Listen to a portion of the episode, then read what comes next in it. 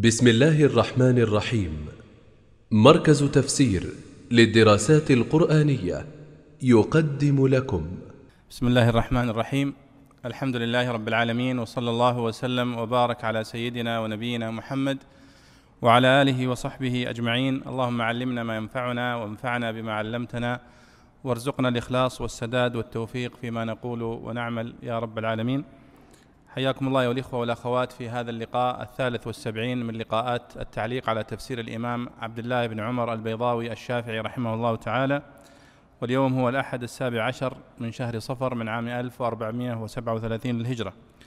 وكنا وقفنا في اللقاء الماضي آه، عند التعليق على قول الله تعالى في سورة البقرة يسألونك عن الخمر والميسر قل فيهما إثم كبير ومنافع للناس وإثمهما أكبر من نفعهما. ويسألونك ماذا ينفقون؟ قل العفو. كذلك يبين الله لكم الآيات لعلكم تتفكرون في الدنيا والآخرة. فتحدثنا في تعريف الخمر وما يتعلق به. وقفنا عند الميسر صح؟ لعلك تتكرم تعيد الحديث عن اقرأ من أول الآية حتى نأخذها بشكل يعني أوسع. من أول الآية؟ نعم من روي أنه نزل بمكة إلى آخره. بسم الله والحمد لله والصلاة والسلام على رسول الله صلى الله عليه وسلم. قال الإمام البيضوي رحمه الله ونفعنا الله بعلومه في الدارين. آمين. يسألونك عن الخمر والميسر. روي أنه نزل بمكة قوله تعالى ومن ثمرات النخيل والأعناب تتخذون منه سكرا ورزقا حسنا. فأخذ المسلمون يشربونها. ثم إن عمر ومعاذا ونفرا من الصحابة قالوا أفتنا يا رسول الله. صلى الله عليه وسلم. أفتنا يا رسول الله في الخمر فإنها مذهبة للعقل مسلبة للمال. فنزلت هذه الآية. فشربها قوم وتركها آخرون. ثم دعا عبد الرحمن بن عوف ناسا منهم فشربوا وسكروا. فأما أحدهم فقرأ قل يا أيها الكافرون لا أعبد ما تعبدون. أعبد. لا بدون لا.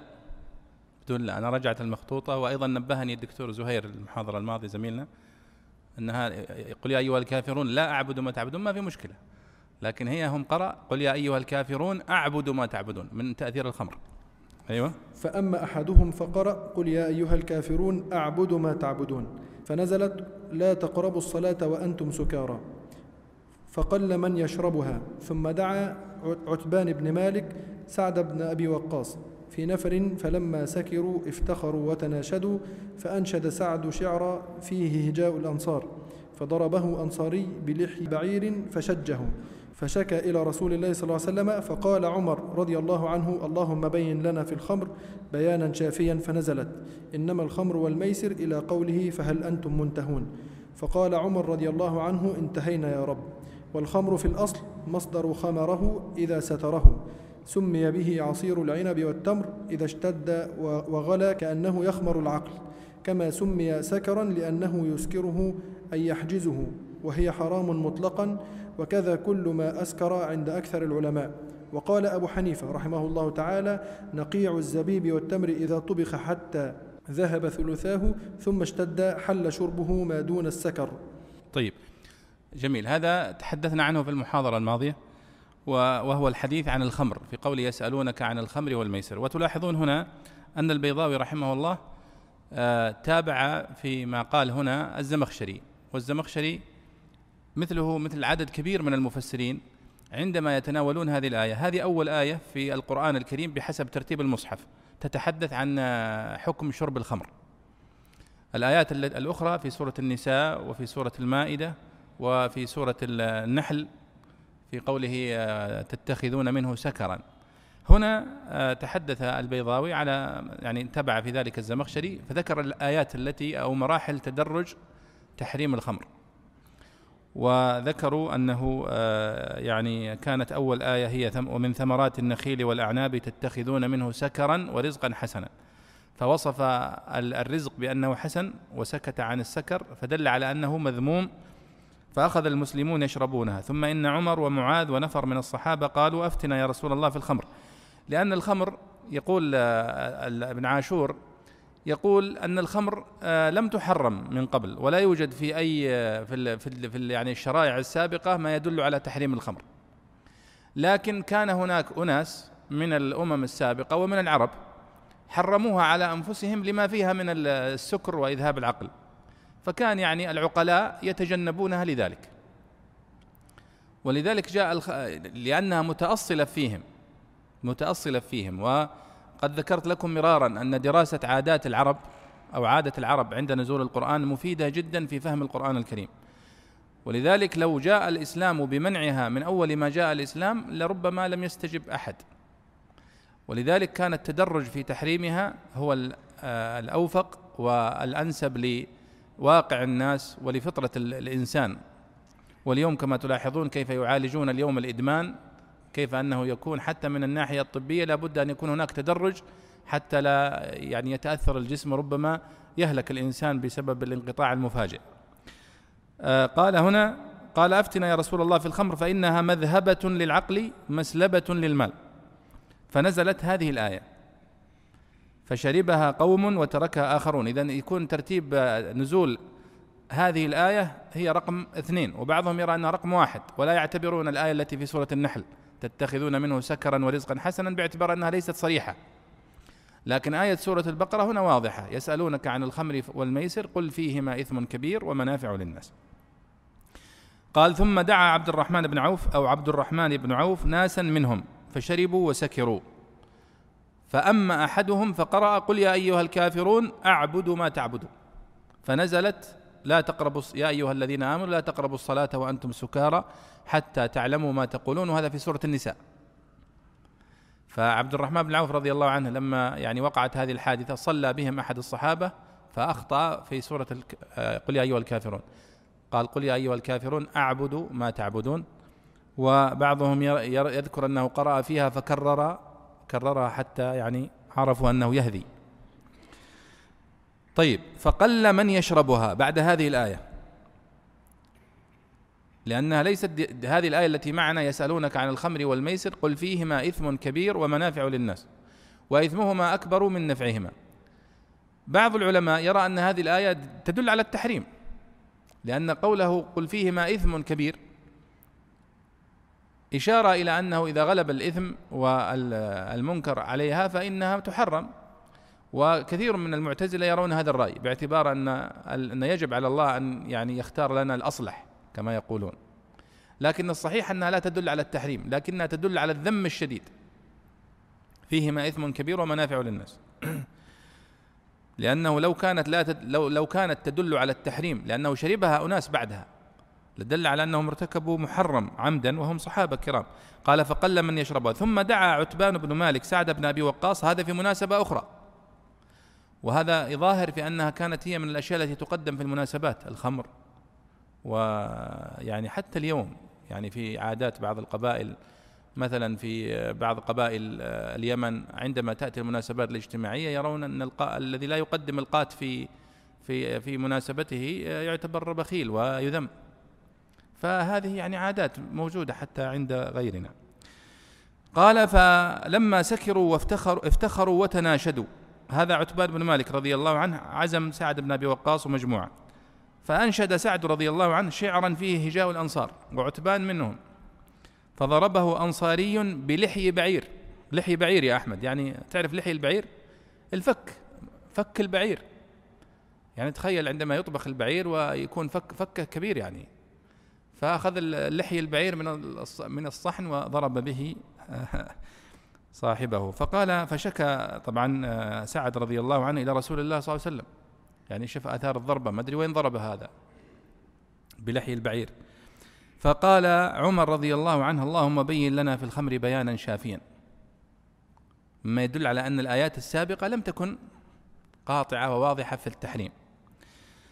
آه، فنزلت يا أيها الذين آمنوا إنما الخمر والميسر والأنصاب والأزلام رجس من عمل الشيطان. إلى قوله فهل أنتم منتهون؟ فقال عمر رضي الله عنه انتهينا يا رب. إذا هذه يا شباب احفظوها هذه مراحل تحريم الخمر. وهذه مسألة مهمة تتكرر معكم مستقبلا في كل المناسبات وهي قضية التدرج في تحريم الخمر. وهذا يعني يكاد يكون أوضح مثال في القرآن الكريم وفي الشريعة الإسلامية على تدرج في التشريع. هناك مثال آخر أيضا وهو الربا تحريم الربا ومراحل تحريم الربا كيف أيضا عالجه الإسلام شيئا فشيئا. وقد كتب فيه الدكتور محمد عبد الله دراز بحث قيم جدا في كتابه دراسات إسلامية. عن تحريم الربا لأن الناس يتحدثون دائما في كتب الفقه والأصول والتفسير عن تحريم الخمر لأنه واضح. مراحل تحريم الخمر. لكن مراحل تحريم الربا ربما لا يكاد يذكرها القليل من الناس. فالدكتور محمد عبد الله دراس تحدث عن كيف حرم الربا شيئا فشيئا حتى جاء وأحل الله البيع وحرم الربا. والنبي صلى الله عليه وسلم في خطبة الوداع عندما قال آه، وأول ربا أضعه ربا عم العباس. فتخيل يعني هذا في السنة العاشرة. للهجرة مما يدل على أنها ما زالت بقايا موجودة. إذا هذه النقطة الأولى. وكما قلت لكم البيضاوي رحمه الله تبع في ذلك عدد من المفسرين الذين يتناولون بالتفصيل مراحل تحريم الخمر عند آية سورة البقرة بالذات. بحيث أنك لو أردت غدا أنك ترجع لمراحل تحريم الخمر تجدها هنا في سورة البقرة وربما لا تجدها في سورة المائدة. لأن المفسرين قالوا يعني سبق تفصيلها في سورة البقرة. وممن تجدهم تحدثوا عنها مثل ابن العربي في أحكام القرآن والجصاص و ابن الجوزي في زياد المسير والطبري في كتابه والبيضاوي والزمخشري والماوردي في كتابه النكت العيون وغيرهم. إذا هذه المسألة الأولى مسألة مراحل تحريم الخمر والتدرج فيها. المسألة الثانية هي مسألة تعريف الخمر. وش ما المقصود بالخمر؟ إنما الخمر والميسر. وتلاحظون هنا في في الآية إنما الخمر والميسر معرفة بالألف واللام. دليل على أنهم يعرفونها. هذه معروفة والألف واللام هي للعهد. إنما الخمر الذي تعرفونه وتشربونه وتتعاملون به وتعصرونه وتتبايعون فيه معروف. والميسر أيضا هو معروف لديهم. فجاء التعريف بالألف واللام وهي تدل على العهد العهد الذي يعرفونه. إنما الخمر. ولذلك العلماء يتحدثون في تعريف الخمر عن مسألتين. الخمر من ناحية لغوية هو ما كل ما ستر شيئا. يقال خمره. ولذلك سمي خمار المرأة خمارا لأنها تغطي به وجهها. ويقال النبي صلى الله عليه وسلم يقول خمروا آنيتكم يعني يعني غطوها. وكل يعني لها استخدامات كثيرة. ومنها سميت الخمر خمرا لأنها تغطي عقل صاحبها. فإذا سكر أصبح عقله يعني خارج الخدمة. هذا هو مقصود بالخمر. وتحدث هنا طبعا عن مما يؤخذ الخمر عندما نزل القرآن عندما نزلت الآيات. الخمر الذي كان يشربه الناس في العرب في المدينة وفي مكة وغيرها كان يعني بعضهم يذكر أنه من العنب وبعضهم يذكر أنه من التمر ويعني هو له يعني مشتق يعني مصادر كثيرة الخمر. آه قال سمي بها عصير العنب والتمر إذا اشتد وغلى كأنه يخمر العقل. كما سمي سكرا لأنه يسكره أي يحجزه وهو حرام مطلقا وكذا كل ما أسكر عند أكثر العلماء. وقال أبو حنيفة رحمه الله نقيع الزبيب والتمر إذا طبخ حتى ذهب ثلثاه. أنا لا أدري الحقيقة ما معنى هذا الكلام الذي يذكره المفسرون حتى ذهب ثلثاه. يعني تحتاج إلى ناس خبراء في صناعة هذه الخمور ولكن يبدو حتى ذهب ثلثاه ما, ما أدري ماذا يقصدون به. يعني ذهب ثلث آه، يعني ثلث ماذا؟ ثلث التمر ثلث العنب ثلث يعني زي ما يقولون تطبخه حتى يستوي أو نصف استواء يعني هذه صراحة مصطلحات تحتاج إلى ناس خبراء في في في تصنيع هذه المواد. لكن هذا ما يذكره الفقهاء يعني. قالوا نقيع الزبيب إذا طبخ حتى ذهب ثلثاه ثم اشتد حل شربه ما دون السكر. هذا كلام بعض فقهاء الكوفة. ويذكر عن أبي حنيفة وهو قول مرجوح. أنه كل ما أسكر وهذه قاعدة رائعة ما أسكر قليله فكثيره حرام وقليله حرام. ويدخل فيه الخمر والمخدرات وكل ما يدخل تحت هذا الباب كل ما يخمر العقل ويحول بينه وبين الوعي فإنه يعتبر خمر ويحرم لذلك. وهناك تفاصيل كما قلت لكم مثل نبيذ أهل الكوفة يسمونه وهذا يسمونه نبيذ أهل الكوفة أنه كان لا يسكر لكنه يعني يوصل الإنسان إلى حالة من النشوة أو كذا. وبعضهم يذهب يعني في هذا في القات مثلا يرى أن القات لا يسكر. لكنه يفتر أو يشعر الإنسان بشيء من النشوة والنشاط ولذلك يعني أكثر من يستخدم مثل هذه المواد والعياذ بالله الناس الذين يسافرون المسافات الطويلة يرى أن هذا يساعده على السهر وعلى الصبر ومدري إيش. وكذلك يعني آه، حتى في الجاهلية كانوا يشربون الخمر ويخوضون المعركة فيستبسل الواحد منهم إذا إذا يعني شرب. ولذلك تجدون بعض حتى في كتب النقد الأدبي يصفون آه، أن يعني مثل شو اسمه الأعشى الأعشى كان مشهور بأنه من المكثرين من الشرب الخمر. الأعشى ميمون بن قيس الشاعر. ويقولون أن أشعر العرب آه، امرؤ القيس إذا ركب والنابغة إذا رهب والأعشى إذا شرب. آه، يعني يصفو شعره. طيب هذه المسألة الأولى انتهينا منها وهي مسألة ثلاث مسائل تتعلق بالخمر هي تدرج في تحريمها والمسألة الثانية تعريفها في اللغة والمسألة الثالثة الاصطلاح ما المقصود بالخمر وهي يعني كل ما يسكر من العنب أو التمر أو أو غيره. طيب النقطة الثانية وهي الميسر ماذا يقول البيضاوي في الميسر يا شيخ؟ قال رحمه الله والميسر أيضا مصدر كالموعد سمي به القمار لأنه أخذ مال الغير بيسر أو سلب يساره. والمعنى يسألونك عن تعاطيهما لقوله تعالى قل فيهما أي في تعاطيهما. إثم كبير من حيث أنه يؤدي إلى الانتكاب عن المأمور وارتكاب المحظور. وقرأ حمزة والكسائي كثير بالثاء. ومنافع للناس من كسب المال والطرب والالتذاذ ومصادقة الفتيان وفي الخمر خصوصا تشجيع الجبان وتوفير المروءة وتقوية الطبيعة وإثمهما أكبر من نفعهما أي المفاسد التي تنشأ منهما أعظم من المنافع المتوقعة منهما. ولهذا قيل إنها المحرمة للخمر لأن المفسدة إذا ترجحت على المصلحة اقتضت تحريم الفعل. والأظهر أنه ليس كذلك لما مر من إبطال مذهب المعتزلة. جميل. إذن هذا حديثه عن الميسر. فقال الميسر أيضا مصدر كالموعد. مصدر ميمي يعني. وسمي به القمار لأنه أخذ مال الغير بيسر أو سلب يساره والمعنى يسألونك عن تعاطيهما. يعني الآن السؤال هو من الصحابة الكرام رضي الله عنهم يسألونك يا محمد عن الميسر وعن الخمر عن حكمهما عن حكم شربهما وتعاطي آه، حكم شرب الخمر وحكم آه، التعامل بالميسر. آه، هنا الميسر في الحقيقة يعني بعض الفقهاء أو بعض المفسرين يطلق الميسر على كل ما يدخل فيه القمار يسميه ميسر ويقسمونه إلى آه، يعني ميسر اللهو وميسر المقامرة. الميسر اللهو هو مثلا اللي يلعبون بالنرد ويلعبون بكل ما فيه يعني غرر لكن ما يترتب عليه أخذ مال ولا شيء وهذا اللهو وأما ميسر المقامرة فهو الذي يترتب عليه مال وسأذكر لكم صفته. طبعا مذاهب الجاهليين في آه، في الميسر كثيرة ولذلك اختلف الذين نقلوها مثل الأصمعي وأبو عبيدة هم الذين نقلوا لنا كثير من عادات العرب في الجاهلية ووقع بينهم الخلاف وسأذكر لكم هذا.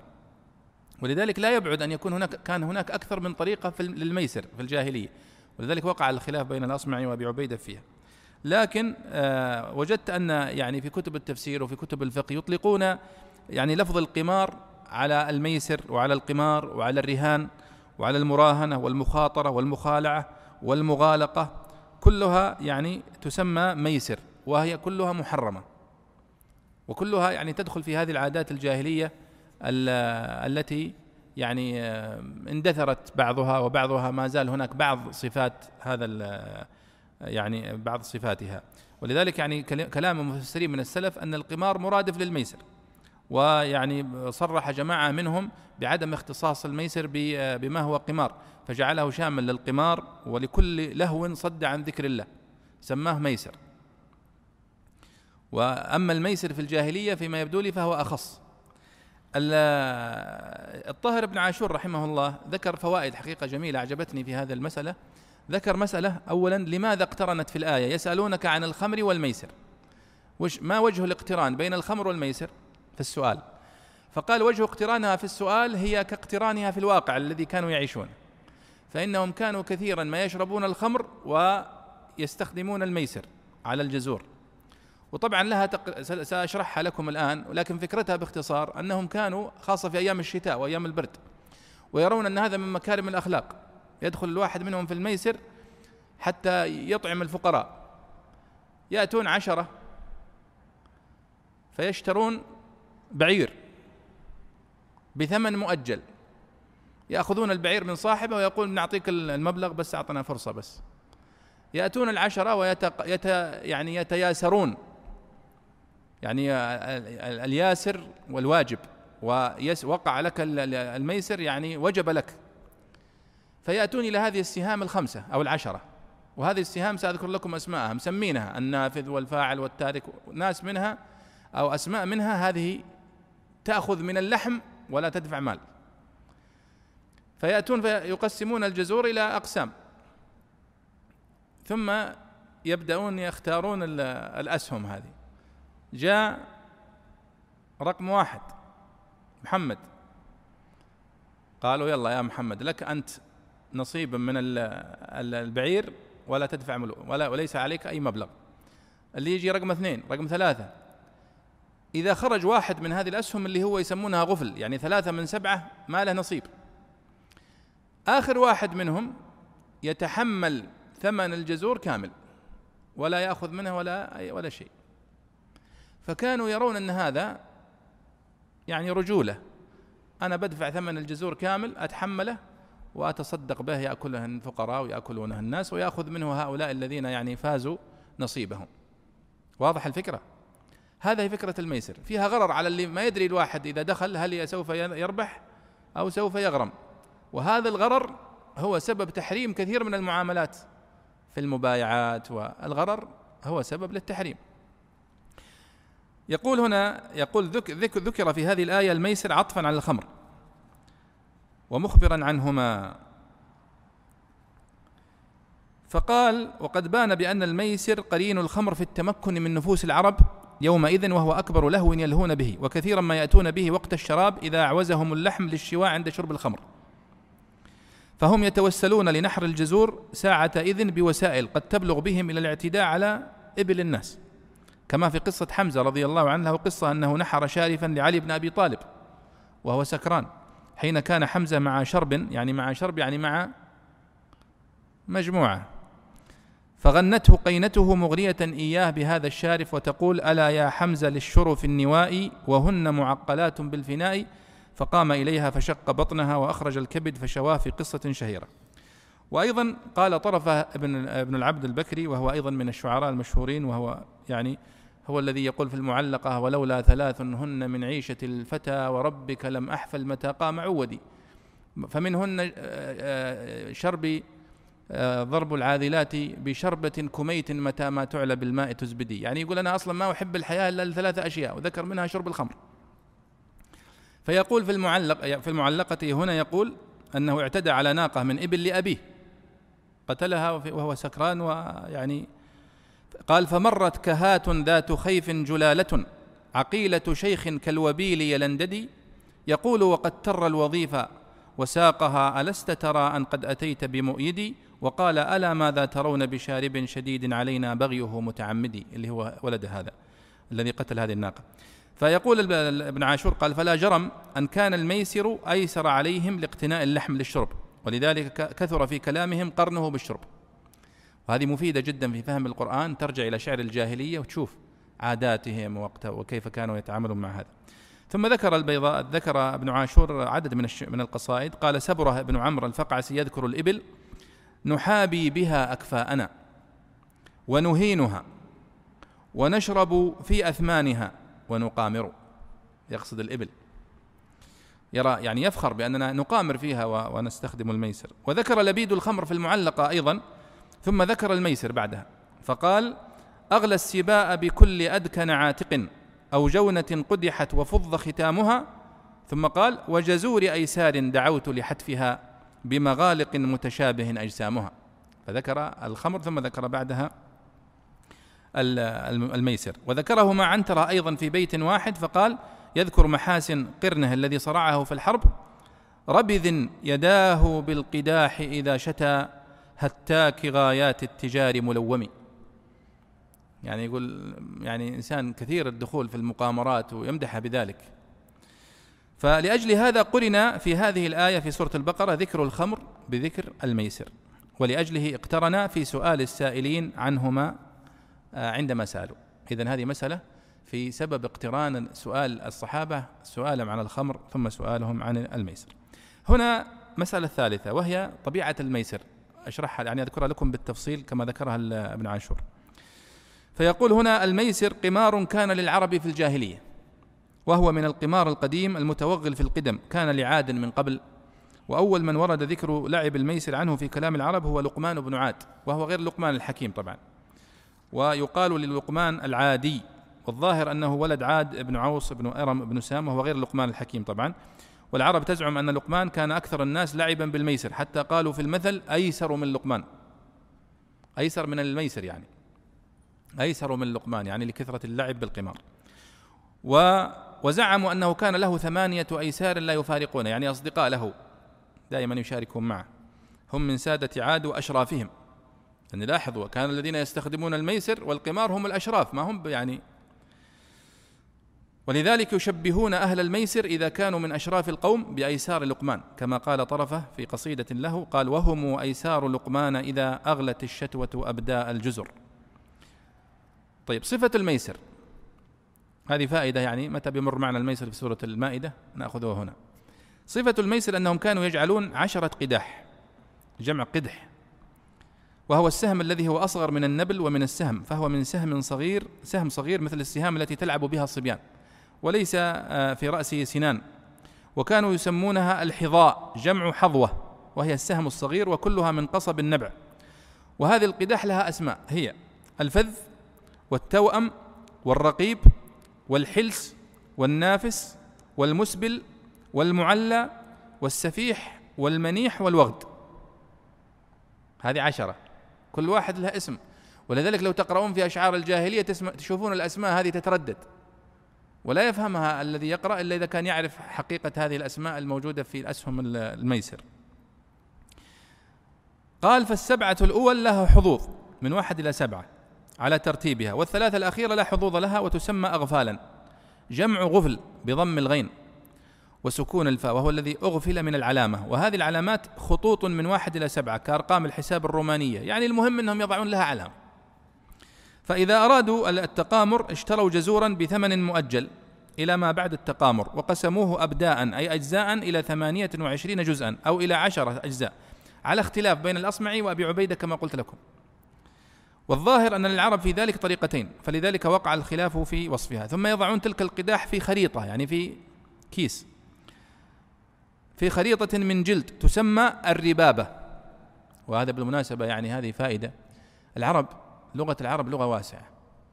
وإذا دخلت في تفاصيل لغتهم تجد العجب العجاب. يعني شوفوا القداح هذه كل واحد له اسم.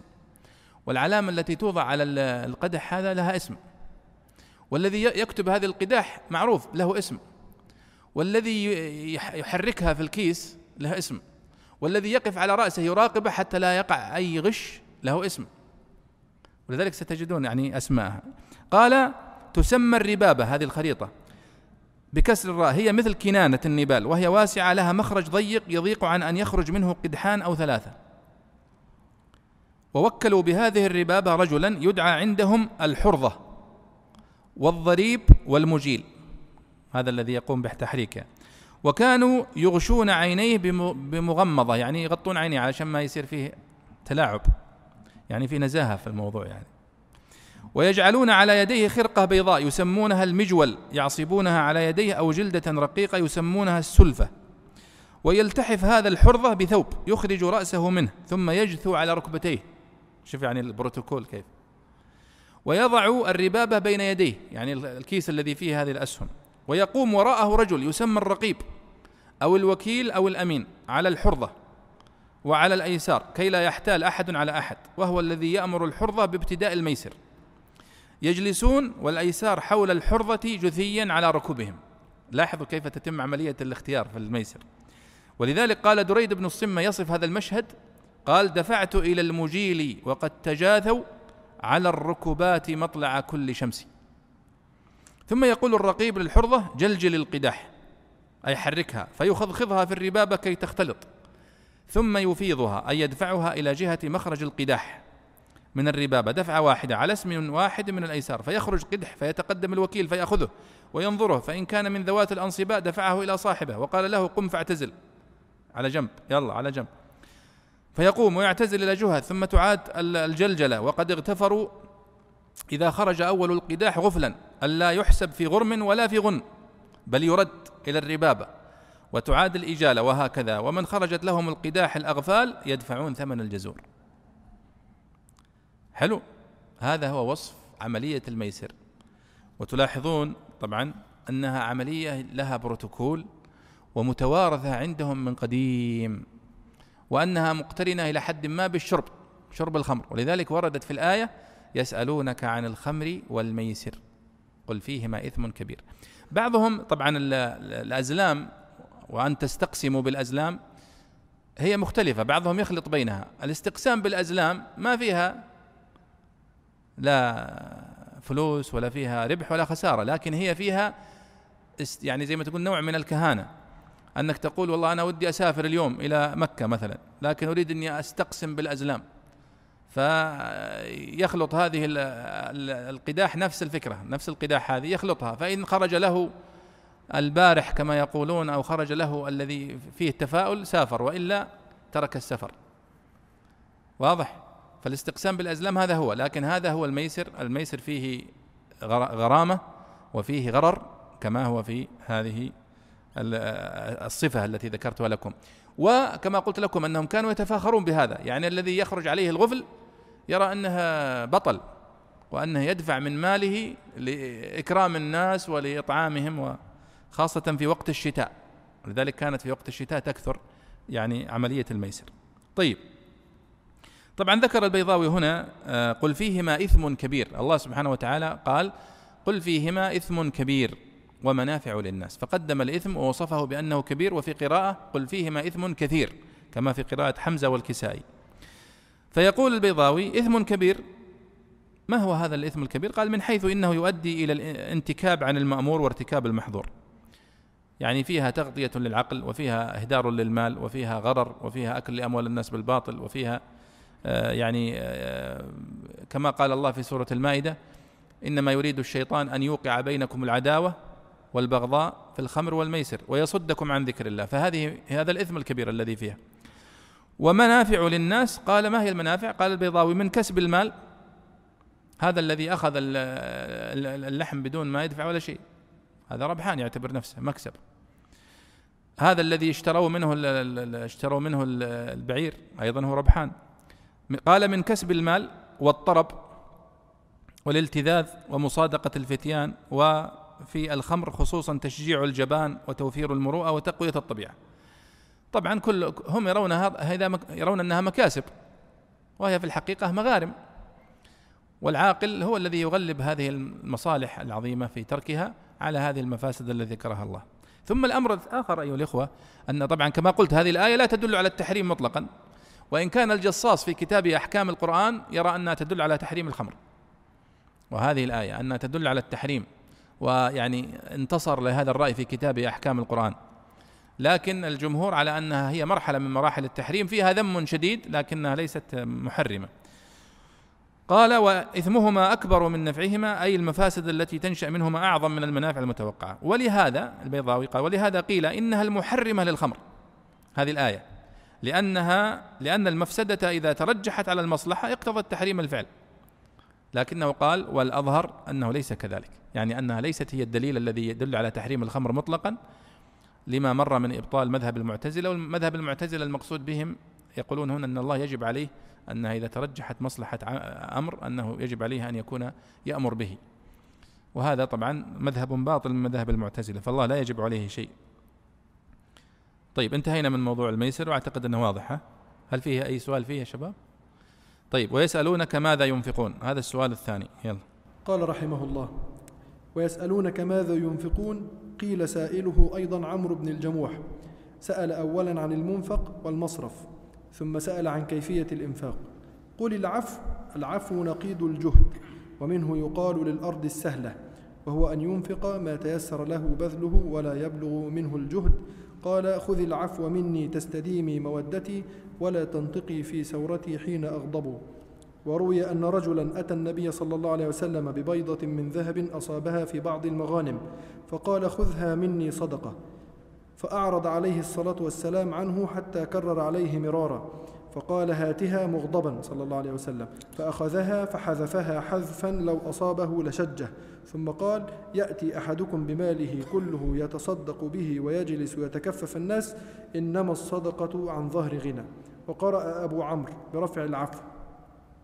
كذلك يبين الله لكم الآيات أي مثل ما بين أن العفو أصلح من الجهد أو ما ذكر من الأحكام. والكاف في موضع النصب صفة لمصدر محذوف. أي تبيينا مثل هذا التبيين وإنما وحد العلامة والمخاطب به جمع على تأويل القبيل والجمع. لعلكم تتفكرون في الدلائل والأحكام. نعم. هذا سؤال آخر أيها الإخوة. السؤال عن الخمر والميسر انتهى. هنا سؤال آخر عن الإنفاق. ماذا ننفق؟ وقيل أنها نزلت في عمرو بن الجموح نفسه أيضا. عمرو بن الجموح رضي الله عنه الذي سأل آه، سؤالا مر معنا. في قوله سبحانه وتعالى يسألونك عن الخمر والميسر و آه، طيب.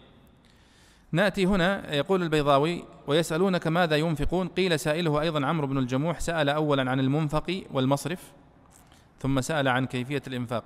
تذكرون أنه سأل آه، كتب يسألونك ماذا ينفقون؟ قل ما أنفقتم من خير فللوالدين. قيل أنها نزلت في عمرو بن الجموح لأنه كان له مال عظيم. فقال يا رسول الله ماذا ننفق من أموالنا وأين نضعها؟ فنزلت قل ما أنفقتم من خير فللوالدين. هنا يقول أنه نفس السؤال أيضا. ماذا ننفق بالضبط يعني؟ فقال قل العفو. طيب العفو هنا المقصود به ما زاد عن حاجة الإنسان. المقصود قل, قل العفو يعني أنفق ما زاد عن حاجتك. وهذا هو معنى في قوله سبحانه وتعالى خذ العفو وأمر بالعرف وأعرض عن الجاهلين. ما معناها؟ خذ من الناس خذ العفو من الناس يعني خذ ما سمحت به أخلاقهم ولا تدقق وراءهم. خذ العفو وأمر بالعرف وأعرض عن الجاه هنا ماذا ماذا ينفقون؟ قل العفو يعني ما زاد عن حاجتهم. قال البيضاوي العفو نقيض الجهد ومنه يقال الأرض السهلة وهو أن ينفق ما تيسر له بذله ولا يبلغ منه الجهد. قال خذ العفو مني تستديمي مودتي ولا تنطقي في سورتي حين أغضب. شوف الشاهد الآن كيف استشهد بشاهد شعري يدل على يعني في موضوع غير موضوع السؤال. يعني هنا ماذا ننفق؟ قال ما زاد من المال يعني ما زاد عن حاجتك. واستشهد بشاهد يدل على خذي العفو مني تستديمي مودتي يعني لا تدققين وتكثرين الأسئلة يقول لزوجته خذي مني ما تيسر. ولا تكثرين في السؤال والإلحاح وتستديمي مودتي ولا تنطقي في سورتي حين أغضب. هذا يعني معنى البيت. فالعفو هنا في البيت مثل العفو في قوله تعالى خذ العفو وأمر بالعرف وليس مثل قل العفو في, في, في الآية هنا. لكنه استشهد به على دلالة العفو مطلقا أن العفو ما زاد عن الحاجة. ما تيسر من الأخلاق يقال له عفو وما تيسر من ما زاد عن حاجتك من المال وما تيسر يقال له عفو وهكذا. يعني كأنه زايد عن الحاجة وكثر ولذلك الله قال حتى عفوا. يعني كثروا وتكاثروا. طيب. ثم ذكر أن حديثا هنا حديث ضعيف. أن رجلا أتى النبي صلى الله عليه وسلم ببيضة من ذهب. أصابها في بعض المغانم. فقال يا رسول الله خذها مني صدق. فقال عليه الصلاة والسلام فأعرض عنه عليه الصلاة والسلام حتى كرر عليه مرارا. فقال هاتها. مغضبا عليه الصلاة والسلام. فأخذها فحذفها. يعني كأنه رماها عليه الصلاة والسلام غضبا. حذفا لو أصابه لشجه. ثم قال يأتي أحدكم بماله كله يتصدق به ويجلس يتكفف الناس إنما الصدقة عن ظهر غنى طبعا هذا الحديث كما قلنا هو حديث ضعيف استشهد به البيضاوي هنا. لكن هناك أحاديث صحيحة في نفس معناه. النبي صلى الله عليه وسلم لما سأله سعد بن أبي وقاص عن يوصي بماله كل يوصي بثلث ماله قال النبي صلى الله عليه وسلم في الحديث قال الثلث والثلث كثير ثم قال عليه الصلاة والسلام إنك إن تذر ورثتك أغنياء خير من أن تذرهم عالة يتكففون الناس. فهذا حديث صحيح. وأيضا آه، حديث أبي هريرة خير الصدقة ما كان عن ظهر غنى وابدأ بمن تعول. فالأحاديث الصحيحة في هذا الموضوع كثيرة لو البيضاوي استشهد بها خير له من أن يستشهد بالحديث الضعيف الذي ذكره. قال وقرأ أبو عمرو برفع العفو. يعني ويسألونك ماذا ينفقون؟ قل العفو. وليس قل العفو. تقدير الكلام أي المنفق العفو يعني كأنه خبر لمبتدأ محذوف. كذلك يبين الله لكم الآيات أي مثل ما بين أن العفو أصلح من الجهد فكذلك يبين الله سبحانه وتعالى لكم هذه الأحكام التي مرت لعلكم تتفكرون. تتفكرون في علل هذه الأحكام وفي فوائدها. تعالوا الآن لو فكرت سبحان الله في حكم الخمر هنا وحكم الميسر كيف جاء الخمر بتحريمها والتدرج في ذلك؟ لوجدت يعني هذا التشريع من التي أنعم الله بها علينا من فرائضه التي فرضها علينا. الصلاة التي فرضها علينا نعمة عظيمة. نحن لأننا تعودنا على هذه النعم التي نعيش فيها لا نشعر بفقدها. لو كان البعيد لا يعرف للصلاة ولا يعرف الزكاة ولا يعرف هذه الأحكام التي يلتزم بها المسلم. وكان يعيش أقرب ما يكون إلى البهائم. يعيش بعيد عن الصلاة وبعيد عن الله وبعيد عن عقله غائب. يعني تخيل الذين يشربون الخمر في كل مناسبتهم يشربونها كما نشرب نحن الماء. أين عقولهم هؤلاء؟ العقول يعني في إجازة في وقت كثير من وكم يترتب على ذلك من التقاطع والتدابر والقتل ويعني انتهاك الأعراض وارتكاب المخالفات في المرور وفي غيرها. ولو تقرؤون أنتم عن يعني مفاسد آه، الخمر في المجتمعات التي تبيح الخمر لا رأيتم ما يشيب له الرأس. لكن العجيب وهذا من يعني من ما ينبغي أن يتنبه له المسلم اليوم أن هناك آه، لوبيات وهناك شركات ضخمة وهناك أعداء لنا يروجون الجوانب التي تدفع الشباب للوقوع في المحرمات مثل شرب الخمر ومثل شرب الدخان وهذه المحرمات وهي شركات ضخمة. تنفق مليارات حتى تروج هذه المخدرات وتروج هذه الخمور وتروج هذه وتذكر الجوانب الإيجابية. يعني يجيبون لك واحد وهو راكب حصان وحاط مسدس وماخذ مثلا البكت حق الدخان. فيرتبط في ذهن الشاب أن شرب الدخان مرتبط بالرجولة ومرتبط بالشجاعة في حين أن الواقع ليس كذلك فينبغي على الواحد منا أن يتنبه يعني إلى مثل هذا أن يكون يعني المسلم يعني كيس فطن ويعرف مخاطر هذه ويبين هذا للشباب ويبين هذا للمجتمعات وأن يحذروا هذه الدعايات التي تروج لهذه المفاسد الخمر والمي والمحرمات. طيب. ثم قال الله سبحانه وتعالى لعلكم تتفكرون في الدنيا والآخرة، يعني طبعا سنقرأها لكن طبعا هنا هذه الآية من نوادر الآيات في القرآن الكريم التي فيها علامات الوقف. لعلكم تتفكرون انتهت الآية. في الدنيا والآخرة بداية الآية التي بعدها في عد أهل الكوفة.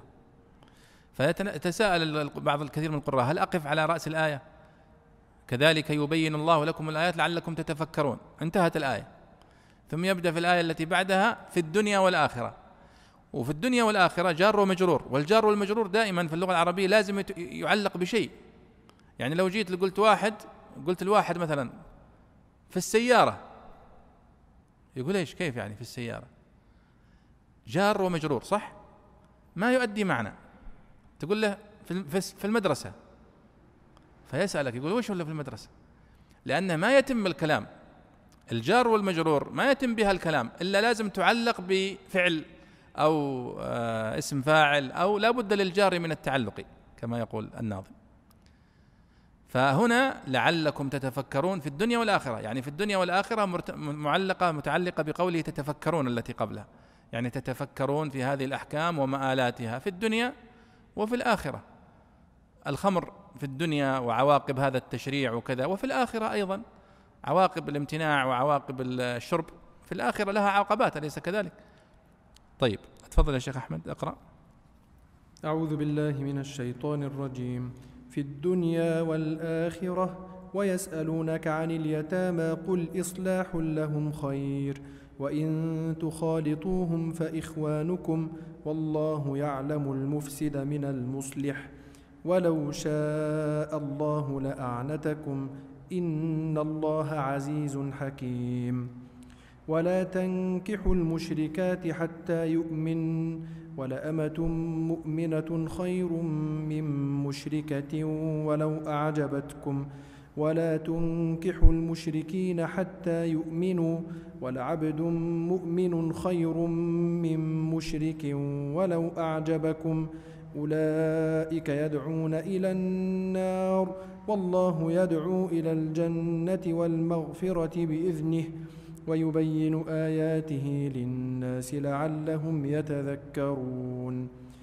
قال رحمه الله في الدنيا والآخرة في أمور الدارين فتأخذون بالأصلح والأنفع فيهما وتجتنبون عما يضركم ولا ينفعكم أو يضركم أكثر مما ينفعكم ويسألونك عن اليتامى لما نزلت إن الذين يأكلون أموال اليتامى ظلما الآية اعتزلوا اليتامى ومخالطتهم والاهتمام بأمرهم فشق ذلك عليهم فذكر ذلك لرسول الله صلى الله عليه وسلم فنزلت قل إصلاح لهم خير أي مداخلتهم لإصلاحهم أو إصلاح أموالهم خير من مجانبتهم وإن تخالطوهم فإخوانكم حث على المخالطة أي أنهم إخوانكم في الدين ومن حق الأخ أن يخالط الأخ. وقيل المراد بالمخالطة المصاهرة. والله يعلم المفسد من المصلح وعيد ووعد لمن خالطهم لإفساد وإصلاح.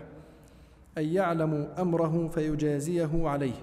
ولو شاء الله لأعنتكم أي ولو شاء الله إعناتكم لأعنتكم. أي كلفكم ما يشق عليكم من العنت وهي المشقة. ولم يجوز لكم مداخلتهم. إن الله عزيز غالب يقدر على الإعنات حكيم يحكم ما تقتضيه الحكمة وتتسع له الطاقة. بارك الله فيك. آه إذا لعلكم تتفكرون في الدنيا والآخرة. هنا شباب موضوع الوقف على رأس الآية السنة كما في حديث أم سلمة رضي الله عنها أنه النبي صلى الله عليه وسلم كان يقف على رؤوس الآية ولذلك نحن نقول لو وقف القارئ هنا لعلكم تتفكرون ثم وقف. ثم بدأ في آه، فقال في الدنيا والآخرة لكان هذا جائزا. لكن بشرط أنه ما يكون في فصل كبير. يعني مثلا ما هو معقول أنك تقف مثلا هنا على الآية؟ كذلك يبين الله لكم الآيات لعلكم تتفكرون. ثم توقف. ولنفترض مثلا أنه صلاة تراويح مثلا. ثم اليوم الثاني يبدأ صلاة التراويح فيقول في الدنيا والآخرة. فالذين يسمعون وراءه يقولون وش هو اللي في الدنيا والآخرة هذا؟ مرتبط بالآية اللي قراها البارح. لكن إذا كنت وأنت تصل قراءتك بشكل عادي في نفس المجلس في نفس الركعة فتقف ثم تقول في الدنيا والآخرة هذا مجلس متصل. فالوقوف على رأس الآية سنة مطلقا واضح؟ لكن لو قال قائل الوقوف على رأس الآية مطلقا هو السنة. لكن في بعض الآيات التي يكون المعنى مرتبطا برأس الآية التي بعدها المسنون هو أن تصل حتى يعني يحصل المعنى ويتم المعنى. لقلنا أيضا هذا وجه صحيح. فلقلت لعلكم تتفكرون في الدنيا والآخرة ثم تقف. واضح هذا؟ طيب. قال في أمور الدارين فتأخذون بالأصلح إلى آخره. هنا انتهى السؤال. ثم قال ويسألونك عن اليتامى. هذا سؤال آخر. وبالمناسبة يعني العلماء يقولون أن الصحابة رضي الله عنهم كانوا قليلو الأسئلة حياء من النبي صلى الله عليه وسلم وإعظاما له هيبة منه. وأيضا كانوا آه، يعني يفرحون إذا جاء الأعرابي من خارج المدينة ويسأل النبي صلى الله عليه وسلم لأنهم يرون يجدون في هذا فرصة أنهم يسمعون الجواب. يعرفون أن هذا رجل غريب النبي لن يلومه إذا أكثر من الأسئلة. بل إنه جاءه ضمام بن ثعلبة كما تعلمون وهو من بني سعد آه، من هوازن. قال يا رسول الله إني مسائلك فمشدد عليك في المسألة. يعني عندي بعض الأسئلة لا تزعل مني. ففي بعض الروايات أنهم فرح الصحابة بهذا حتى يسمعون ماذا سيجيبه النبي صلى الله عليه وسلم. طيب فهنا قال ويسألونك عن اليتامى. لما نزلت قول الله تعالى في سورة النساء قال إن الذين يأكلون أموال اليتامى ظلما إنما يأكلون في بطونهم نارا وسيصلون سعيرا. هذه الآية مخيفة أليس كذلك؟ في سورة النساء.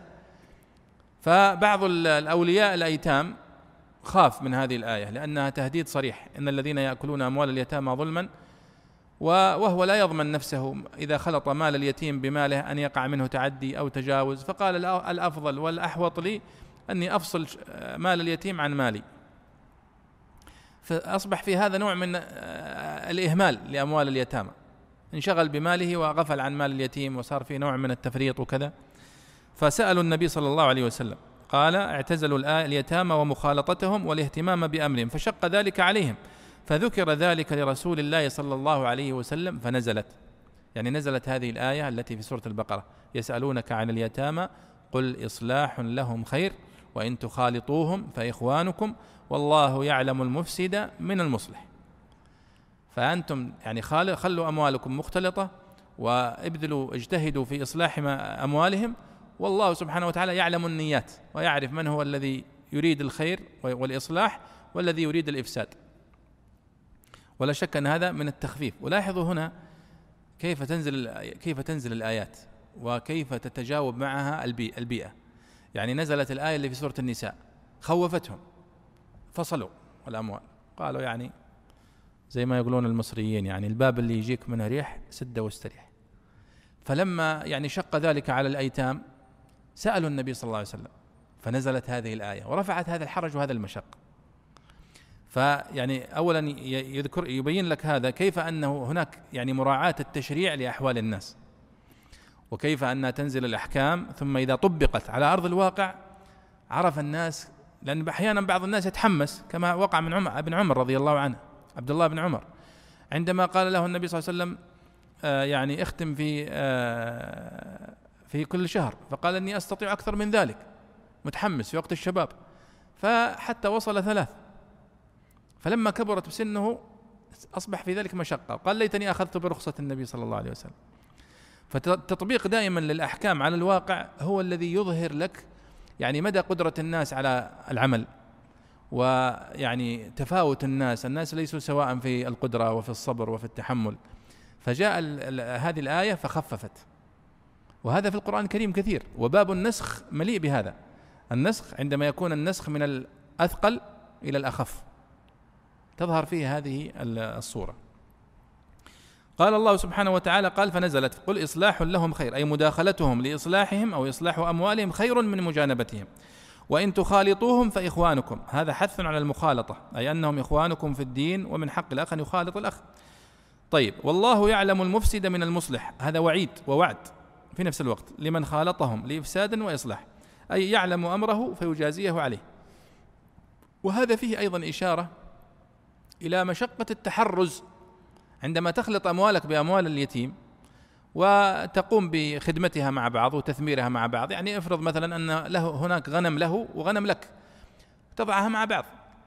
سيكون هناك مشقة في أنك يعني لا تصيب مال اليتيم بأي نقص أو لا يصيبه آفة. أو لا يصيبه تقصير. قد يقع فيه ما يقع في مالك أنت. لكن إذا كانت نيتك طيبة وصالحة ومصلح ونية فالله لن يؤاخذك. أما إذا كنت تعرض مال اليتيم بالذات للمخاطر وتقول إذا ربحنا هي في مال اليتيم وآخذ نصيبي وإذا خسرنا يصير الخسارة في ماله. فهذه نية خبيثة قد أضمرها الإنسان. فالله قال والله يعلم المفسد من المصلح. إشارة إلى أن المرجع في هذا هي النية وأن الحساب على الله سبحانه وتعالى ولن يستطيع أن يحاسبك أحد من الناس.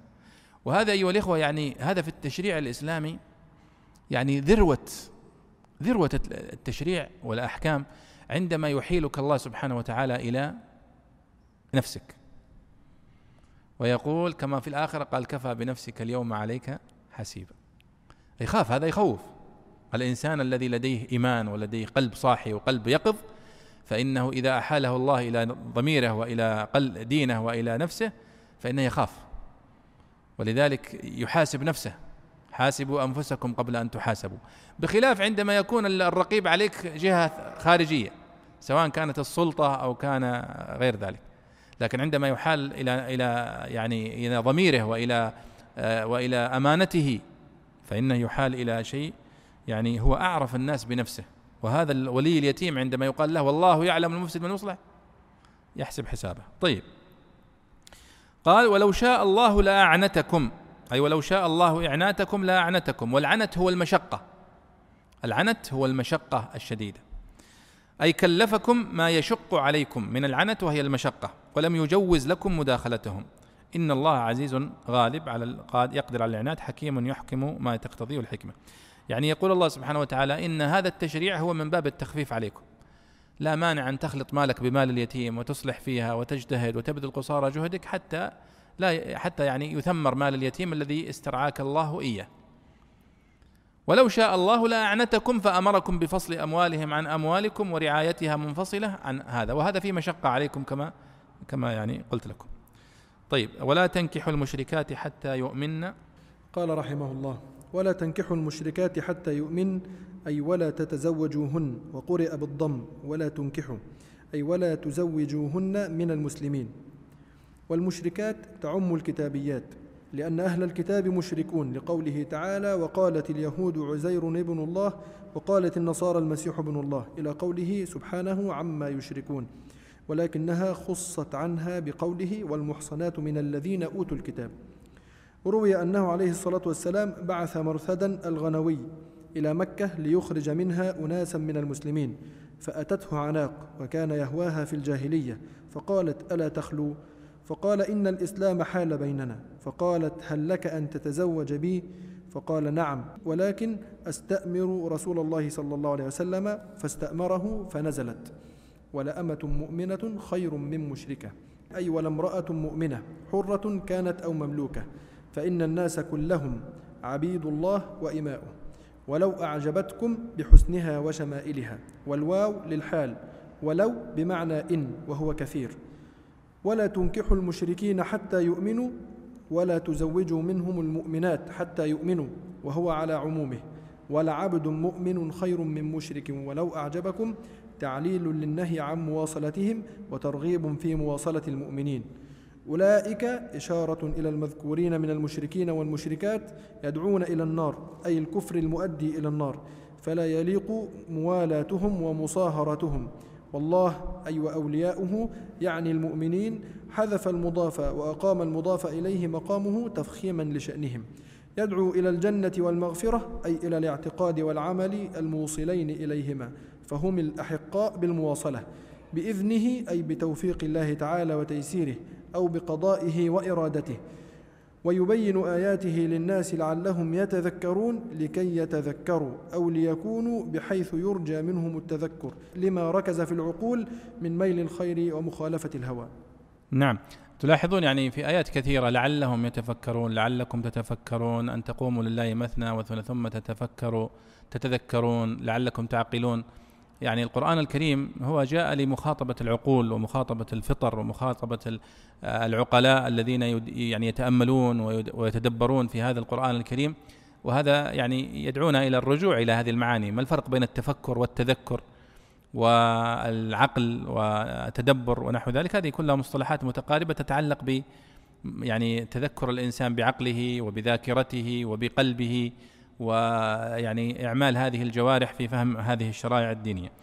هنا يتحدث هنا وتبدأ من هنا آيات الحديث عن النكاح وأحكام النكاح والطلاق و آه، يعني كما يسمونها أحكام الأحوال الشخصية. سورة البقرة مليئة بهذا. سورة البقرة ثم تأتي سورة النساء فتفصل في أشياء كثيرة تتعلق بالأسرة وما يتعلق بها. وهذا أيضا فيه إشارة إلى أسئلة الصحابة رضي الله عنهم أنها كانت أسئلة تتعلق بالمال وأسئلة تتعلق ببعض العادات مثل الميسر والخمر وأسئلة تتعلق بالأكل وأسئلة تتعلق بالحرب وأسئلة تتعلق بالقضايا الشخصية. يسألونك عن المحيض ستأتي معنا. وأن الإسلام من عظمته شموله فهو أنه يتحدث عن التوحيد يتحدث أيضا عن الطهارة وعن آداب الجلوس وآداب المجلس وآداب حتى مراعاة الخواطر في لا تتناجوا. ونهى عن التناجي اثنين يتناجون في مجلس ويتركون الثالث ما يدري وش يقولون. وهذا لا شك أنه من شمول الإسلام وعظمته وهو قد ذكرنا قضية ما يسمى بالإعجاز التشريعي وهو أن التشريع الإسلامي من من أوجه اعجازه وعظمته هذا الشمول العظيم وعدم التناقض. طيب الله يقول لا تنكحوا المشركات حتى يؤمن. ولا أمة مؤمنة خير من مشركة ولو أعجبتكم. ولا تنكحوا المشركين حتى يؤمنوا. ولا عبد مؤمن خير من مشرك ولو أعجبكم لاحظوا هنا الآية الأولى ولا تنكحوا المشركات حتى يؤمن أي لا تتزوجوا المشركات. المشركات هنا عام. يدخل فيها اليهودية مشركة والنصرانية مشركة والمجوسية مشركة. يعني أي شرك أعظم من أن من وحدة تقول المسيح ابن الله. البيضاوي يرى هنا ماذا يقول؟ قال والمشركات تعم الكتابيات. لأن أهل الكتاب مشركون. لقوله تعالى وقالت اليهود عزير ابن الله وقالت النصارى المسيح ابن الله. إلى قوله سبحانه عما يشركون. ولكنها خصت عنها بقوله والمحصنات من الذين أوتوا الكتاب. كأن البيضاوي يرى أن ولا تنكح ولا تنكح المشركات حتى يؤمنن أنه عام مخصوص. وهذا عدد من المفسرين مثل الطبري رحمه الله وغيره يرون أنه عام مراد به الخصوص. وش الفرق بينها؟ وهذه ترى مسألة من أهم المسائل في فهم التفسير. مسألة أنواع العموم الثلاثة. وسبق أني تحدثت في أن مبحث العموم والخصوص في القرآن الكريم من أهم المباحث. بل يكاد يكون يدور عليه علم التفسير تقريبا. العموم والخصوص. العموم ثلاثة أنواع. العام الباقي على عمومه. وهذا نادر. مثل قوله تعالى والعصر إن الإنسان لفي خسر. الإنسان هنا عام يدخل فيه كل البشر. والنوع الثاني العام المراد به الخصوص. زي هذا. العام المراد به الخصوص. العام المراد به الخصوص منذ نزل مثل هذا. لم يرد به العموم أصلا. يعني في الحقيقة هو ليس عاما. هو عام مراد به الخصوص من أول ما نزل. ومثاله هذه الآية مثلا. ولا تنكحوا ولا تنكحوا المشركات. المقصود بالمشركات هنا مشركات العرب غير الكتابيات. لأنه قال في الآية الأخرى والمحصنات من الذين أوتوا الكتاب حل لكم. فالمحصنات من من أهل الكتاب لم يدخلون في هذه الآية. فإذا هذه الآية من العام المراد به الخصوص. البيضاوي يقول لا هذه من العام المخصوص. وهو النوع الثالث. العام المخصوص هو أن تنزل الآية عامة وبعدين في آية أخرى تخصص. العام المراد به الخصوص لا من أول ما نزل وهو مخصوص. مراد به خصوص إذا أيها الإخوة أنواع العموم الثلاثة العام الباقي على عمومه ويعني أمثلته كثيرة. ويقول يعني بعض العلماء ليس هناك نادرا أن تجد عاما بقي على عمومه في القرآن الكريم. والنوع الثاني هو العام المراد به الخصوص. يعني منذ نزوله وهو غير مراد به العموم وإنما المراد به الخصوص. ومن أشهر أمثلته في القرآن الكريم في سورة العمران في قوله سبحانه وتعالى الذين قال لهم الناس إن الناس قد جمعوا لكم فاخشوهم فزادهم إيمانا وقالوا حسبنا الله ونعم الوكيل. الذين قال لهم الناس الناس هنا عامة صح؟ والمقصود بها واحد هو نعيم بن مسعود. قال للصحابة رضي الله عنهم بعد معركة آه، أحد آه، عندما في آه، يعني عند بعد الخندق بعد الخندق عفوا لما أمرهم النبي صلى الله عليه وسلم ألا يلقوا سلاحهم وأن يتتبعوا المشركين إلى حمراء الأسد. فأراد يعني قريش الجيش الذي انسحب من قريش أن يخوفوا محمد صلى الله عليه وسلم وأصحابه فمر بهم نعيم بن مسعود. قالوا وين؟ قال المدينة. قالوا خذل عنا.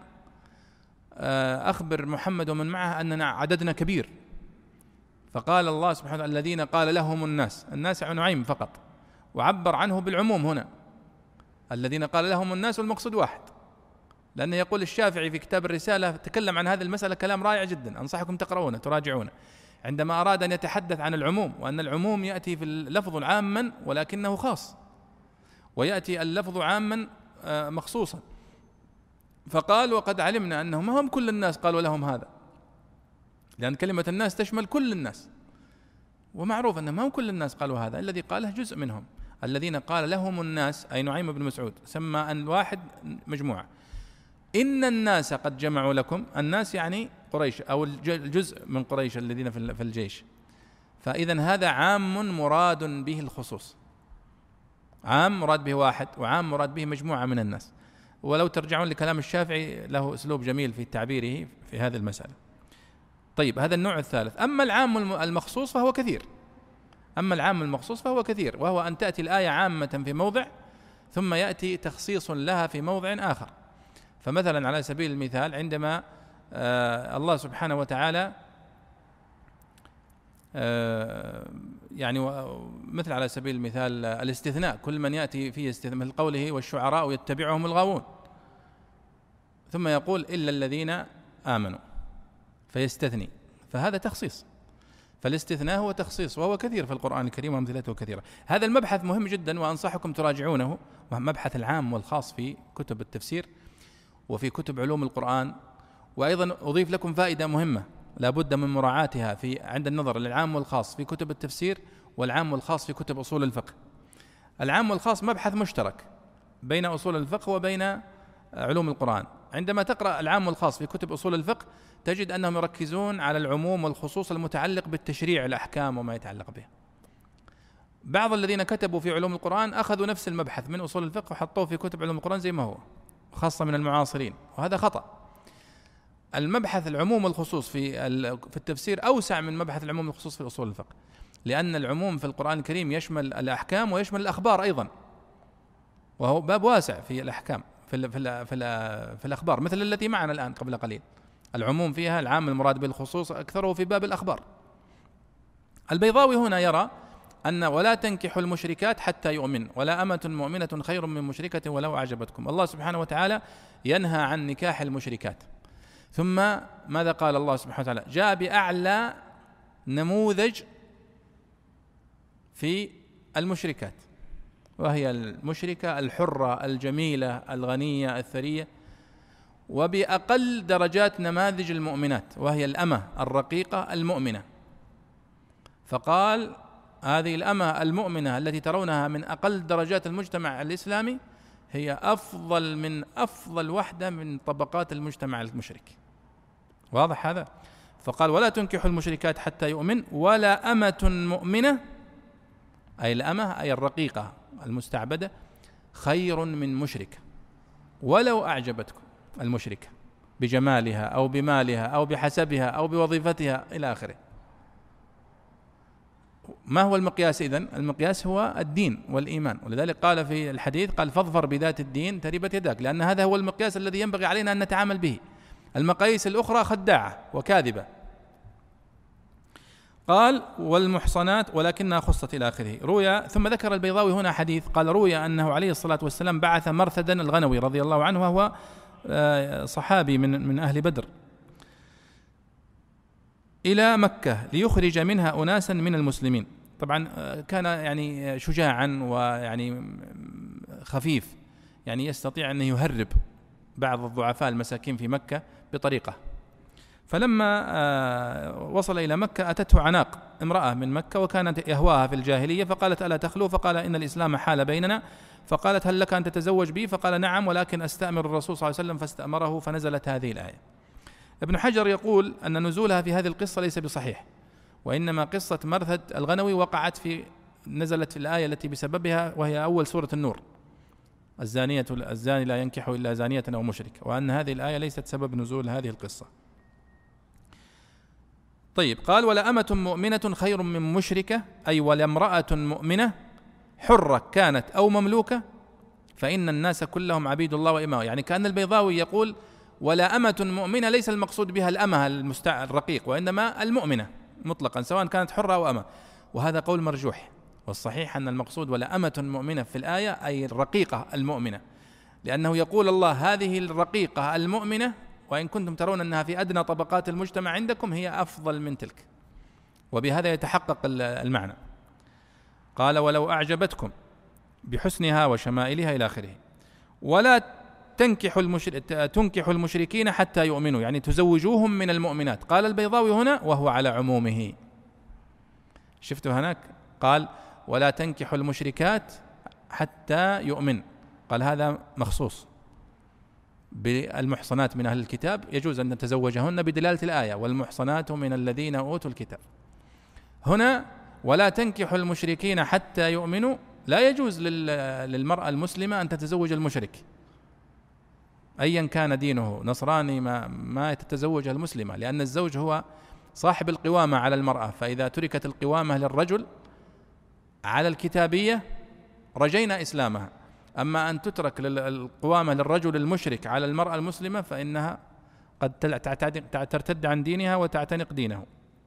قال البيضاوي على عمومه ولعبد مؤمن خير من مشرك ولو أعجبكم. نفس الفكرة أيضا. ضرب الله مثلا بأدنى طبقات المجتمع المسلم وهو المسلم العبد الرقيق أنه خير من المشرك مهما كان منصبه أو كان جماله أو غيره. قال تعليل للنهي عن مواصلتهم وترغيب في مواصلة المؤمنين. أولئك لاحظوا في القرآن الكريم إذا جاء التعبير بأولئك إشارة إلى إن كان في سياق الحديث عن المؤمنين إشارة إلى ارتفاع مكانتهم. كما في قوله سبحانه وتعالى في آه، أول سورة البقرة ألف لام ميم ذلك الكتاب لا ريب فيه هدى للمتقين الذين يؤمنون بالغيب ويقيمون الصلاة ومما رزقناهم ينفقون والذين يؤمنون بما أنزل إليك وما أنزل من قبلك وبالآخرة هم يوقنون أولئك على هدى من ربهم. قال العلماء عبر باسم الإشارة للبعيد إشارة إلى ارتفاع مكانتهم ومنزلتهم. وإذا كانت في سياق الحديث عن الكفار قلنا هي دلالة على بعدهم عن الخير ونحو ذلك. قال أولئك يدعون إلى النار. يعني أولئك المشركين والمشركات يدعون إلى النار. وهذه العلة التي تجعل الله سبحانه وتعالى يحرم جواز نكاحهم. فلا يليق موالاتهم ولا مصاهرتهم. والله يدعو إلى الجنة. يعني الله سبحانه وتعالى وأولياؤه المؤمنون. يعني المؤمنين. يدعو إلى الجنة والمغفرة أي إلى الاعتقاد والعمل الموصلين إليهما. فهم الأحقاء بالمواصلة. وهذا إشارة أيها الإخوة إلى أثر النكاح في دين المرء. الزوج والزوجة يعني هم أقرب الناس إلى بعض. فإذا أصبحت الزوجة دينها مختلف عن الزوج أو الزوج مختلف عن الزوجة فإن التأثير كبير جدا بينهما. ولذلك حرص الإسلام أن يكون الزوج والزوجة على دين على الإيمان وعلى الدين حتى لا يقع انحراف أو الردة.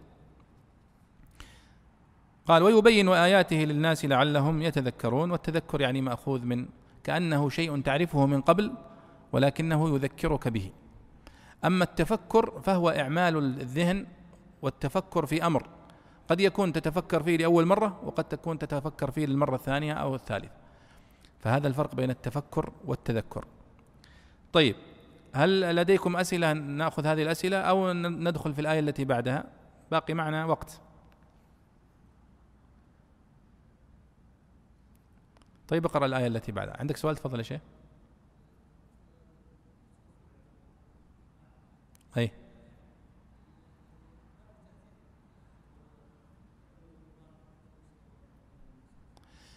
آه يعني الفرق بينهما في النهاية آه ليس هناك فرق لكن العام المخصوص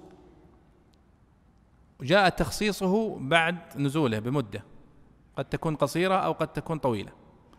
أما العام المراد به الخصوص فهو منذ نزوله لا يراد به العموم وإنما يراد به الخصوص. فهذا الفرق بينهما يعني وأما في المحصلة النهائية فهم مثل بعض يعني. تفضل يا شيخ. لا لا ليس التقسيم مسا يعني العام مختلف تقسيمه عن الخاص. الخاص آه، قسم واحد. الخاص قسم واحد. طيب ويسألونك عن المحيط. تفضل يا شيخ. تفضل يا دكتور زهير تفضل. نعم.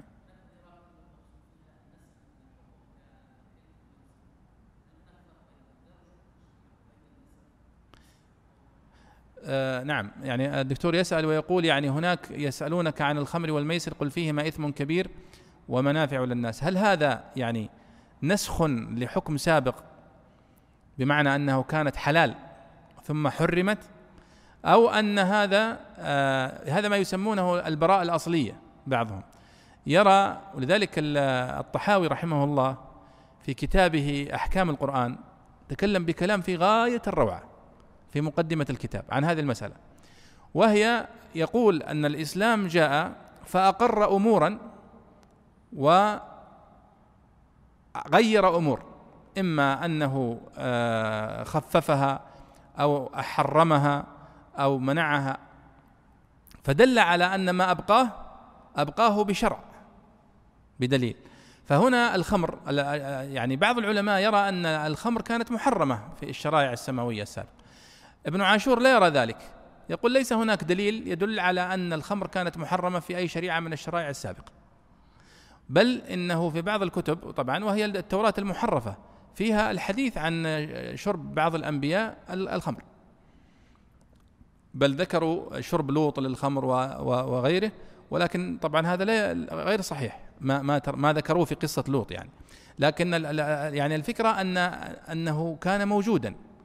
وأنه لا يوجد دليل على أنها كانت محرمة فيما سبق.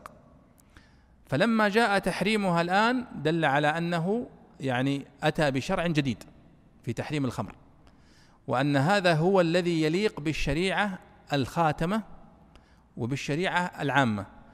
يعني الشرائع السابقة كما هو معلوم كانت شرائع خاصة ولم تكن شرائع عامة. ولذلك جاءت الشرائع السابقة شرائع خاصة تعالج قضايا المجتمع الضيق الذي كان يرسل إليه النبي. لكن لما جاء التشريع الإسلامي كان تشريعا عاما فناسب أن يكون مناسبا لكل المجتمعات ولكل المنا... القضايا.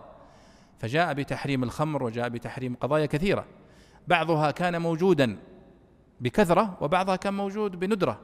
وبعضها ربما كان قليل نادر الاستعمال فمثلا الخمر على سبيل المثال كانت شائعة. كان أكثر الناس يشربون الخمر. ولذلك ناسب أن يأتي التدرج فيها. ولذلك السؤال الآن وهو سؤال أصولي هل تحريم مثل الخمر الآن هل يعتبر هذا نسخا؟ يعني هل ما كان موجودا في السابق يعتبر تشريع ثم هذا تشريع جديد نسخ السابق؟ أو أنه يعتبر ابتداء تشريع جديد ولا يعتبر نسخا؟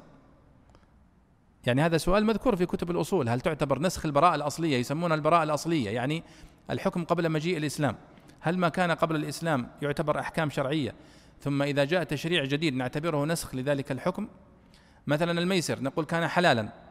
ثم لما جاء تحريمه هنا أصبح نسخا. بعضهم يرى هذا وبعضهم يرى أنه ليس بنسخ وأن هذا ابتداء لتشريع جديد وأن نسخ البراءة يعني تغيير البراءة الأصلية ليس نسخا. يعني هذا ما يمكن أن نقوله في هذا. طيب تفضل يا شيخ اقرأ. يعني نقرأ ولو قليل في الآية التي بعدها. قال رحمه الله ويسألونك عن المحيض روي أن أهل الجاهلية كانوا لا يساكنون الحيض ولا يؤكلونها كفعل اليهود والمجوس واستمر ذلك إلى أن سأل أبو الدحداح في نفر من الصحابة عن ذلك فنزلت والمحيض مصدر كالمجيء والمبيت ولعله سبحانه وتعالى إنما ذكر يسألونك بغير واو ثلاثا ثم بها ثلاثا لأن السؤالات الأول كانت في أوقات متفرقة والثلاثة الأخيرة كانت في وقت واحد فلذلك ذكرها بحرف الجمع. قل هو أذى أي الحيض شيء مستقذر مؤذن من يقرب مؤذن من يقربه نفرة منه. فاعتزلوا النساء في المحيض فاجتنبوا مجامعتهن. فاجتنبوا مجامعتهن. لقوله عليه الصلاة والسلام إنما أمرتم أن تعتزلوا مجامعتهن إذا حضن ولم يأمركم بإخراجهن من البيوت كفعل الأعاجم. وهو الاقتصاد بين إفراط اليهود وتفريط النصارى. فإنهم كانوا يجامعهن ولا يبالون بالحيض. وإنما وصفه بأنه أذى ورتب الحكم عليه بالفاء إشعارا بأنه العلة.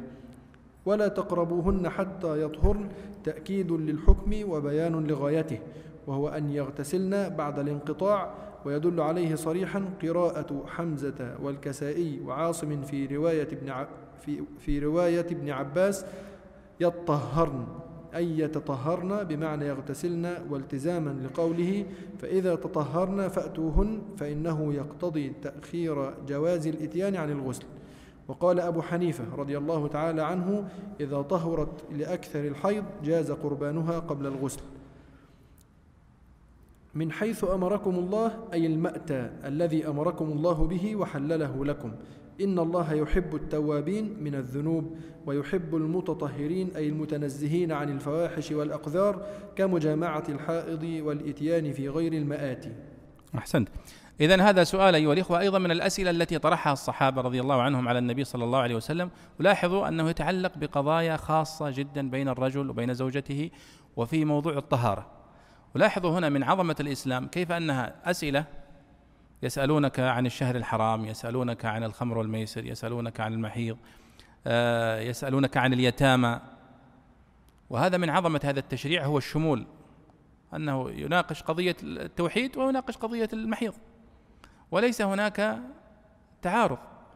بل إنه ذكرها الله سبحانه وتعالى في القرآن الكريم نتلوها ونكررها. ولاحظوا حتى التعبير في قضية محرجة صح ولا لا؟ قضية محرجة عند لكن جاء تعبير بلفظ راقي وبليغ لا, يق... لا ليس فيه أي حرج. طيب يقول ويسألونك عن المحيض روي أن أهل الجاهلية كانوا لا يساكنون الحيض ولا يؤكلونها كفعل اليهود والمجوس. يعني المرأة إذا حاضت والحيض هو نزول الدم من فرج المرأة وهو معروف الآن طبيا أنه يعني البويضة عندما يكتمل نمو البويضة آه، لمدة شهر ولا ولا تكون يعني لا يكون هناك يعني تلقيح لها حتى يكون هناك ولد فإنها تخرج على هيئة دم ويسمى محيض. هذا هو فلسفتها الطبية. فكان العرب إذا حاضت المرأة لا يساكنونها.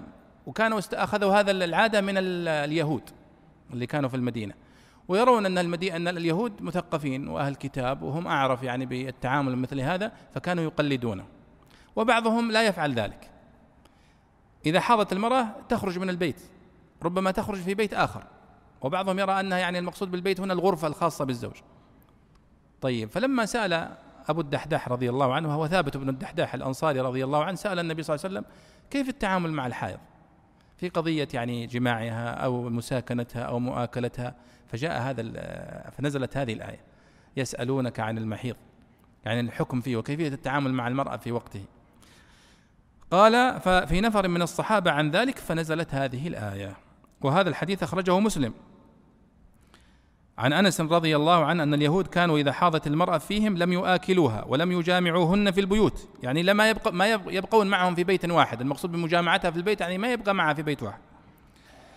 فسأل أصحاب النبي صلى الله عليه وسلم النبي فأنزل الله تعالى ويسألونك عن المحيض إلى آخر الآية. فقال رسول الله صلى الله عليه وسلم اصنعوا كل شيء إلا النكاح يعني الجماع. فبلغ ذلك اليهود. فقالوا ما يريد هذا الرجل أن يدع من أمرنا شيئا إلا خالفنا فيه. يعني غير القبلة وغير كذا وغير كذا. وهم كانوا يفرحون اليهود في المدينة كانوا يفرحون إذا رأوا النبي صلى الله عليه وسلم يوافقهم في بعض الأشياء مع كرههم له. لكن يرون أنه يتوجه إلى بيت المقدس كويس. أنهم يفعلون مع الحيض كما نفعل كويس. يعني هذه يرون أن هذه أوجه موافقة لهم وتأييد لدينهم. لكن الله أمره بالاتجاه إلى الكعبة. فكانت هذه ضربة قاصمة بالنسبة لهم. وقد مرت معنا في قوله تعالى سيقول السفهاء من الناس ما ولاهم عن قبلة. ثم أيضا خالفهم في هذه فقالوا يعني ما ما ترك شيء هذا. قالوا ما ما يريد هذا الرجل أن يدع من أمرنا شيئا إلا خالفنا فيه. فجاء أسيد بن حضير وعباد بن بشر فقال يا رسول الله إن اليهود تقول كذا وكذا فلا نجامعهن؟ فتغير وجه رسول الله صلى الله عليه وسلم حتى ظننا أن قد وجد عليهما. فخرجا فاستقبلهما هدية من لبن إلى النبي صلى الله عليه وسلم فأرسل في آثارهما فسقاهما فعرف أن لم يجد عليهما. ما يعني أسيد رضي الله عنه لما نزلت هذه الآية التقى ببعض اليهود. قالوا اليهود نحن عندنا ما نجامع المرأة ولا نساكنها في بيت. كيف أنتم ترضون هذا في؟ فجاءوا فأخبروا النبي صلى الله عليه وسلم قالوا يا رسول الله يعني وش الحكم في المحيض؟ فالرسول غضب. كيف وش الحكم في المحيض؟ الآية واضحة. وتروحون تاخذون كلام اليهود؟ خلاص إذا نزلت الآية واضحة صريحة وحكم الله واضح صريح ما علينا من هذا سبب يعني غضب النبي صلى الله عليه وسلم. فلذلك كأنهم توقعوا أنه غضب عليهما. فلما خرج وذهب إلى البيت أرسل لهم النبي صلى الله عليه وسلم هدية فعرفوا أنه لم يجد عليه الصلاة والسلام عليهما. بسبب قولهما هذا. وعلى كل حال لعلنا إن شاء الله نكمل التعليق على كلام البيضاوي رحمه الله في الآية في المجلس القادم إن شاء الله. فقد حضرت الصلاة وصلى الله وسلم على سيدنا ونبينا محمد وعلى آله وصحبه أجمعين. مع تحيات مركز تفسير للدراسات القرآنية. مركز تفسير. مركز تفسير. الريادة في تطوير الدراسات القرآنية.